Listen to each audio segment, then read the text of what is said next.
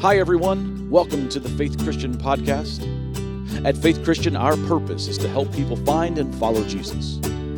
For more information about Faith Christian, check out our website, fccnp.org, or stop by on a Sunday morning. We'd love to meet you.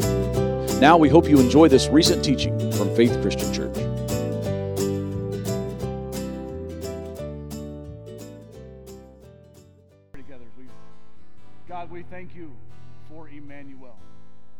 Thank you that God is with us. We thank you that as we approach this month, this Advent, this Christmas season, we come as your people from centuries and centuries before us have come, waiting, waiting for you. So, Father, this Christmas season, would you come to us? Would we see you, feel you, know you, experience you in all possible ways? Would your Holy Spirit move in our lives, in our community, in our church? Move through our hands and feet to the world around us. Teach us to love better. We pray this in the name of the one who came. Amen. You can be seated. Well, once again, let me welcome you to Faith Christian. We're, uh, we're so thrilled to be able to spend this season together. Glad you're here as we kick it off today. Do want to mention a couple things. As I said, we've got a lot of things going on. You probably noticed as you pulled up to the building today or as you walked through the atrium, uh, we are gearing up for our uh, to bring back our annual Christmas craft workshop. Uh, that is tonight, and we hope that you'll be here and you'll bring the kids and the grandkids uh, just for a wonderful time. This is a fundraiser for our uh, middle school and high school summer trips, and so at 5:30 there'll be a dinner, a free will offering dinner. The crafts, you kick in a couple bucks, and it all goes to fundraising. There's a cookie table. We actually got the cookie table set up now, so between services, after service, you get you a little something before you go. Uh, all that is fundraisers for our summer trips, our mission trips, things like that. And uh, we hope that you'll be here tonight. Just a great time to be together, kind of begin the Christmas season. Um, I'm not a crafty person. I know that's hard for you to believe. But my daughter loves this thing, and I can't wait to chase her around and watch her make this stuff tonight. And uh, I'll let her do the crafting. I'll just do the paying, and that, that works really, really well in our family. Uh, but we hope that you'll be here tonight. I hope I get to see you, and we'll share some uh, some time around tables uh, together this evening at our Christmas craft workshop. Also, want to go ahead and mention to you um, our Christmas Eve services. We are, by the way, going to do that on the 24th this year. No, really, nothing. Nothing. 24th, that's Christmas. Yeah, Christmas Eve services. We'll have two Christmas Eve services in person at 5.30 and at 7 o'clock. They will be live streamed. If you can't make it with us, we hope you'll participate uh, on our live stream uh, with us at 5.30 and at 7. But we really hope that you'll be able to be in the room with us on Christmas Eve this year, 5.30 and 7 o'clock that night, uh, and uh, make that a part of your family's plans for your celebrations on Christmas Eve. And one more Christmas note to give. Uh, we have partnered with the New Philadelphia Schools and received uh, a, the names of a couple of families uh, that we want to bless this Christmas. Some families in our community who are in legitimate need. And we're excited to help give these families a Christmas. As you leave the, uh, the, the, building uh, this morning, walk out in the atrium, over by where the coffee pots are, over by the kitchen, there's a couple of Christmas trees with some gift tags on them.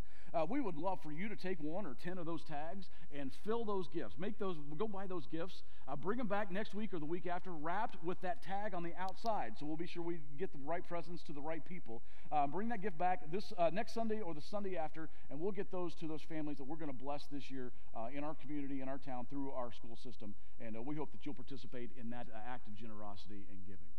Well, welcome home. Uh, that's been our theme, and we're continuing this theme even through Christmas, using this imagery of home and welcome home and coming home. I'll be home for Christmas, all those things uh, to get us started even in our Christmas season this year. So, welcome home. And as we begin our Christmas teaching series, there's no better way, I think, to talk about Christmas than for us to go way back in the Bible to the Old Testament, way, way back to Genesis chapter 32, to a story to a man that has literally almost nothing to do with Christmas, but that's where we're going. His name is Jacob. We're going to read a little bit about Jacob this morning in Genesis 32. I'm going to read uh, the kind of the highlight of his life, the, the, couple of verses, kind of his key moment in his life in just a second. And I know what you're thinking. Some of you are like, "Oh, I remember Jacob. We talked about Abraham, Isaac, and Jacob. That's yeah, that's the one. We talked about Jacob before. Uh, but some of you, I know, are thinking because because I just know the way it works. You're thinking, yeah, I don't know a lot about Jacob. I don't know who this is. Don't worry, we'll catch you up in a minute. If you know who Jacob is, we'll catch you up in just a second. Let me read this passage to you. We're going to pick up Jacob's story. It's a big story. We're going to pick up the story about three quarters of the way through his life. So he, he, about three quarters of the way through his life. If you don't know anything about Jacob, it's okay. We'll catch you up in just a second. Here we go. Genesis 32, beginning of verse 22. During the night, Jacob got up and took his two wives. Does anybody have any questions yet? You should. All right. He took his two wives, his two servant wives. Got any more questions? Okay. His 11 sons, that kind of makes sense with all the wives, okay, and crossed the Jabbok River with them. After taking them to the other side, he sent over all of his possessions. This left Jacob alone in the camp. And a man came and wrestled with him until the dawn began to break. Spoiler alert the man, we're not exactly sure who the man is. We know it's God in some form. It's either an angel, God's messenger, who's wrestling with Jacob. A lot of commentators believe this is actually Jesus himself wrestling with Jacob in the middle of the night. Verse 25. When the man saw that he would not win the match, Jacob must have been pretty strong, he touched Jacob's hip and wrenched it out of the socket. Then the man said, Let me go, for the dawn is breaking. But Jacob said, I will not let you go unless you bless me. What is your name? The man asked. He replied, Jacob. Your name will no longer be Jacob, the man told him. From now on, you will be called Israel, because you have fought with God and with men and have won. Hold on to Jacob's story for just a minute. We're going to get right back to it. Do you have your Christmas tree up yet? We put our Christmas tree up this week. It's a lovely little thing. We're, we're proud of it. We have two Christmas trees at our house. We have the main Christmas tree in the living room. It's a real Christmas tree because we're real Christians. We use we don't use the fake ones. I'm kidding. I'm kidding. Because we also have a fake one. Our fake one, though, is silver. It's one of those old school tinsel trees. You know what I'm talking about? Um, it's got the little wheel of light that, that turns and the light changes the color of the light. It's retro. As my kids tell me, I am also retro, right? Uh, retro. Uh, we, we, we love Christmas at our house. We've decorated for Christmas. We actually got to help decorate my mom and dad's house over Thanksgiving break down in Tennessee. Christmas trees are a big deal this time of year. They're kind of the centerpiece of what we do. That's why when we started talking about our decorations for Christmas this year, I told Miss Donna, I said, we just, I need trees on the stage because we're talking about Christmas trees this year. And I wanted trees on our stage and trees in our atrium, in our facility. You know trees actually play a pretty big role in the Bible? They're used both literally and metaphorically all throughout Scripture, from Genesis to Revelation. In Genesis, we see that God places a tree in the middle of the garden called the tree of knowledge. And the message of that tree was God saying to the first people, Adam and Eve, saying to them and saying to us, You can choose to trust me, or you can choose to do your own thing. But I'm going to let you choose. That's God's message of the tree of knowledge, of good and evil, there in Genesis. Go all the way to the end of the Bible, to the book of Revelation, there's another tree there's this beautiful description of the city of heaven in the book of Revelation. And in the middle of the city, God places another tree right in the middle. It's called the tree of life. And the message of that tree in Revelation is that God has promised to bring healing to the nation. Well, that's a pretty good thought right about now, isn't it? David said in the Psalms, that if you listen to the voice of God, that your life will be planted like a tree planted by streams of living water. Your leaves will always be green. The prophet Jeremiah would say something very similar when he tells us that those who put their hope and their confidence in God are like a tree whose roots go down so deep that even though there's a drought going on above the surface, that your life still produces fruit. Jesus, when describing our relationship with Him, said, I am the vine and you are the branches. The only thing that you need to do is stay connected to me. Trees are used all over the Bible. They're a big, big deal. And when you come to the very first chapter of the very first book of the New Testament, the book of Matthew, we find another kind of tree. It's actually Jesus' family tree. And it's one of those chapters, Matthew chapter 1, it's one of those chapters that, let's just be honest about it, let's, let's kind of say it like it is. This chapter gets in the way sometimes. And here's what I mean. Maybe you've been there before. Maybe you're thinking already for towards January, towards your New Year's resolutions. Maybe before your life you decided, hey, I'm going to read through the New Testament. I'm going to read right through the New Testament. From Matthew to Revelation, I'm going to read the New Testament. And so you open up the book of Matthew, chapter 1, and you're ready. Was like, oh, the beginning of Jesus this is going to be his birth. This is going to be great. And the first things you read, the first like page and a half of Matthew, reads like a phone book.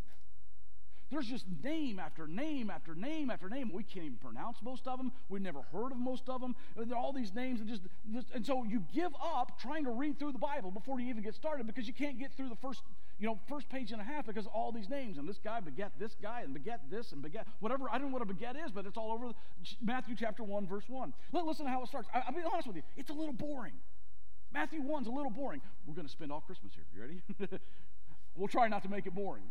Listen to how it starts Matthew 1, verse 1 and 2. This is the genealogy of Jesus, the Messiah, the son of David, the son of Abraham. Abraham was the father of Isaac. Isaac was the father of Jacob. Jacob was the father of Judah and his brothers. That's the guy we just read about, Jacob, back in Genesis 32. So, what Matthew 1 is, and where we're going to park this Christmas time is a Christmas tree. It's a family tree. It's the genealogy of Jesus. It's Jesus' family tree. It's welcome home, Jesus. Here's your family. And in our world today, unless you're like really into ancestry.com, this doesn't do a lot for us. Which is why when we read Matthew 1, it's kind of a yawn passage because we don't get it. But in the first century Jewish world where Matthew was writing this, this stuff was a big, big deal. Your family tree in the first century was your sense of identity. It's who you were. Your family tree told you who you were. It gave you a sense of credibility, good and bad. Your family tree, where you came from, was good and, and bad. In the first century Jewish world, your family tree was your birth certificate, your driver's license, your social security card, your background check, all wrapped up into one thing. That's how important this is in, the, in this context.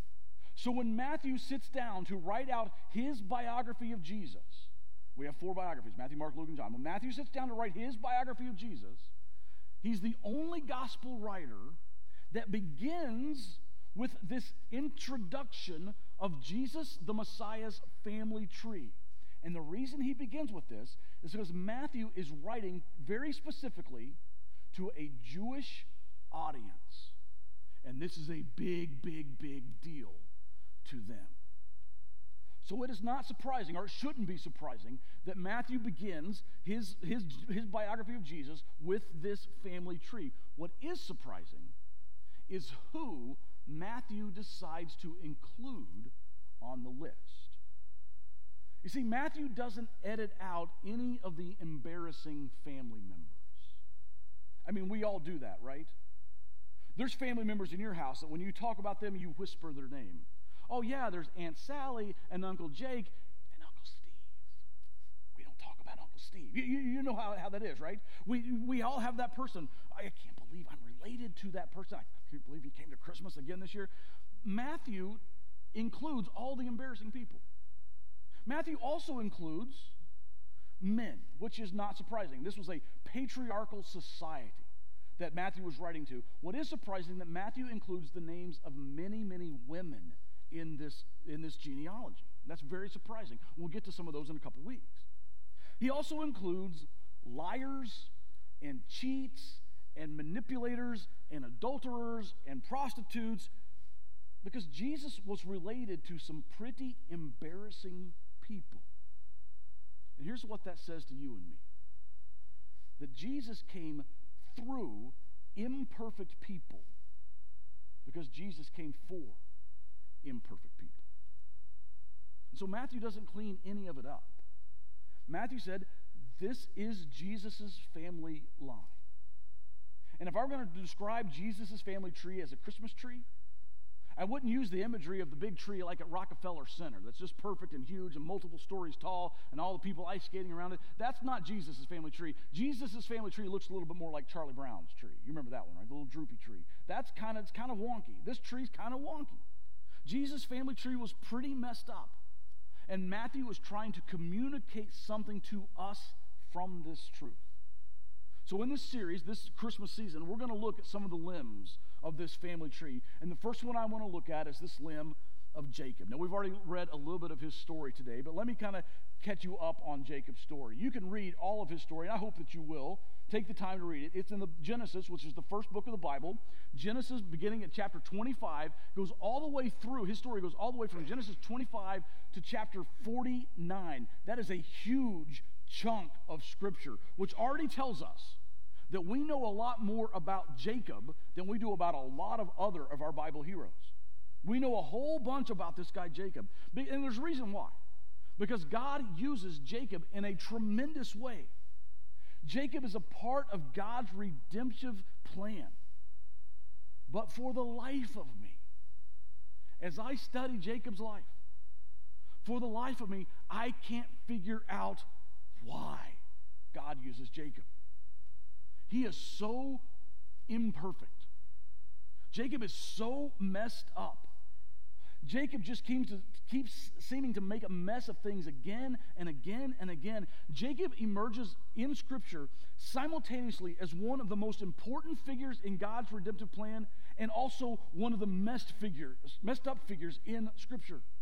And there's something about that, I gotta be honest with you, there's something about that that just sort of brings me a strange amount of comfort. Because if God could use somebody like Jacob, if somebody as messed up, as jacked up as Jacob was, maybe God can use somebody like me or you. So here's Jacob's story. Jacob, we're going to fly through this. You have to go back and read it to catch the de- figure out the details. Jacob was born into a dysfunctional family. His mom Rebecca and his dad Isaac, they had all kinds of baggage that they brought with them into their family. Uh, and so they into their family from their family of origin into their family as they created in their marriage. So here's how Jacob chooses to cope with the dysfunction he chooses to be a manipulative, manipulative person. He's always scheming and telling half truths and manipulating people, trying to control situations. I don't think that Jacob was necessarily trying to be a bad guy. I think this is just how he had to cope with the dysfunction that he was dealt. Jacob was always trying to, to control his circumstances. He was always trying to control other people, manipulate people. In fact, it begins at the very first, the day he was born uh, when we read his, his birth account in Genesis, the day he was born, he came into this world trying to control things. Jacob was a twin. He had a twin brother, Esau. And Esau was the brother, was the twin who was born first.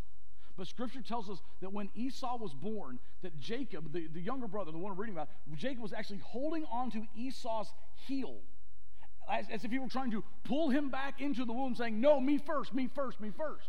That's the picture. That's how manipulative this person is. And so his whole life, he's trying to do that. His parents, Isaac and Rebekah, they see this tendency in their son from day one as he's trying to hold his brother's heel and pull him back into the womb. So they give him the name Jacob. The name Jacob means manipulator, deceiver. And so his whole life, that's who he is trying to control the situation by manipulating, by deceiving, by cutting corners, by telling half truths, by manipulating situations. The most famous story from Jacob, Jacob's life is when he swindles his twin brother Esau, his older brother, by about two seconds, older brother Esau, swindles his older brother out of the family blessing. And this goes to split, just drives a wedge through the family, splits the family apart. And for most of the rest of his life, Jacob is on the run from his brother, his older brother Esau. And unfortunately, Jacob never quite learns his lesson. Here's the thing about Jacob's life the more out of control his life got, the more he tried to control by manipulating and deceiving, the worse things got. Does that sound familiar to anybody else? You, you guys been there too, right? Anyone else relate to that today? Any professed control freaks in the room? Fast forward a few more years, and it's time for Jacob to get married. He tries, again, tries to control and manipulate the situation. And through a huge series, we don't have time to talk about, huge series of broken promises and deceptions and tricks, not just him, between him and his father in law, actually, um, half truths, bold faced lies, Jacob ends up married to two sisters. Remember the two wives from 32. They're, these women are sisters, and he has children with both of them. Leah and Rachel are his wives' names. He has children with both of them. He also has children with both of their servants. This is the kind of family stuff that wouldn't even get you on Jerry Springer because it wouldn't be believable enough. This is dysfunction. This is chaos. This is a mess. And through all of his betrayals and lies, Jacob is now an enemy of his father in law, Laban, who, by the way, just to make it a little weirder, is also his uncle. And he finds himself once again running for his life. So he's now running, uh, constantly on the run from his brother Esau, and now he's also constantly on the run from his father in law, who's also his uncle, Laban. And that's his life. So here's the picture Jacob is on the run. Esau's chasing him. Uncle La- uh, father-in-law, Uncle Laban's chasing him, and he is a mess. He's exhausted. He's tried to control everything. Everything's gone to complete chaos. He's got his life is a mess. The more complicated the circumstances, Jacob will just try to manage and manipulate and deceive and control and coerce to the point, but that the time we finally catch up to him in chapter 32 that we read to begin this time together, Jacob is utterly exhausted. His health isn't good. He's not sleeping at night. He is stressed up to his eyeballs. Maybe you can relate to that. Maybe you know how that feels, especially this time of year. I know for some of us, we're not super excited about the month ahead because it's so crazy. It's so, so busy. So, what do you do when your life feels out of control? How, how do you handle it? When life feels out of control, do you freak out? Do you stress out? Do you drink up? When life feels out of control, do you run away? Do you worry? Do you lash out at others? Do you shut down? There's no wrong answer to this.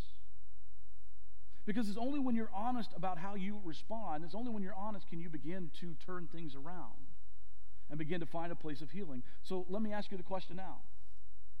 When I, when I ask you, you know, how, how do you, what, what do you do when life feels out of control? What do you do? Let me just ask you, is what you do, is it working? Is it working? See, for many of us, we're like Jacob. We never quite learn our lesson.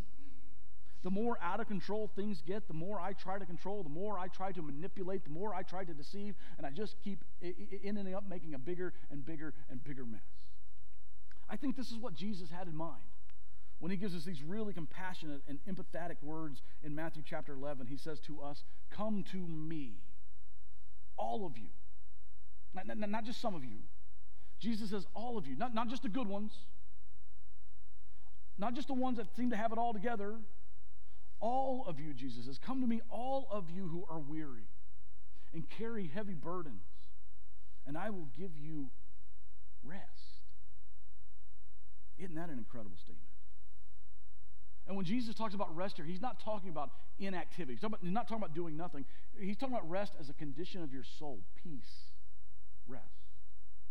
I think Jacob would say to us, the more I tried to manipulate, the more things spun out of control, the more my self reliance wore me out. Because it'll do that, won't it? Self reliance will just straight up wear you out. If your identity, who you think you are, is too closely related or tied to your circumstances, the, the things that you can control, then when things go well, that success will go to your head. But when things go poorly, that failure is going to go to your heart. And either way, whether success to your head or failure that goes to your heart, either way, it's a recipe for exhaustion. Because when you achieve success, it goes to your head and you think, well, I got to do it better the next time. I got to one up myself the next time. I got to raise the bar for the next time.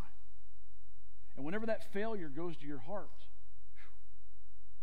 you just don't feel motivated to do anything. You quit trying. I don't think that Jacob was trying to be a bad guy necessarily when he's trying to manipulate. I just think it was that Jacob was really wrestling with his identity, with who he was. And so God looks at him with compassion, not with disdain. And so Jesus comes to him here in, in chapter 32 and he's utterly exhausted when God shows up. In the story, again, it's either an angel or it's Jesus himself, and they wrestle. I think they wrestle because it's the only way that God could get his attention. I think if God would have come as a still small voice like he does for Isaiah later, uh, Jacob would have just slept right through it. I think God's got to show up and, and get his attention and throw him on the ground a little bit. And they wrestle. And when the wrestling match appears to be a draw, Jacob refuses to let go unless the man blesses him. Even then, he's still trying to manipulate and to control the situation. Let me read the end of the story again. Look again what happens. Verse 27. What is your name? The man asked. He replied, Jacob. remember, Jacob means deceiver, manipulator. Your name will no longer be Jacob, the man told him. From now on, you will be called Israel because you have fought with God and with men and have won. You know, one of the things that happens over and over and over again in the Bible is that when God changes somebody's life, very, very often God also changes their name. Saul becomes Paul, Abraham, Abram becomes Abraham. So often, God, when God changes someone's life, he also changes their name. So God says to Jacob, you are no longer going to be Jacob. You're no longer going to be known as the deceiver, as the manipulator.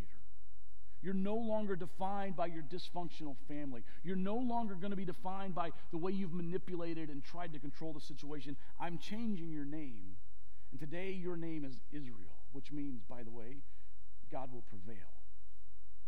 One, or uh, another description of this name is one who has seen think, I think that's an invitation to every single one of us this year at Christmas time. When life is maxed out and burnt out and exhausted, and we're running a million miles an hour in a million different directions, I think this story here in Matthew chapter 1, this reminder of Jacob's life from, from Genesis 32, this is an invitation to us to have an encounter with God this year at Christmas. The message of Christmas is God saying to us, I want to, I want to give you a gift, a gift that you never even thought to ask for. I want to give you a gift that you never would, would even imagine that you would need. I want to give you a gift that you certainly don't deserve. And God's not looking at you, shaming you. God is looking at you with compassion, saying, I want to give you peace. I want to give you Come to me, all who are weary and carry a heavy burden, and I will give you rest. So, this Christmas season, this busy, busy month, let's have an encounter with God. The God who puts skin on, the God who came through imperfect people, the God who came for imperfect people. You know, people like me people like you. God, thank you for coming.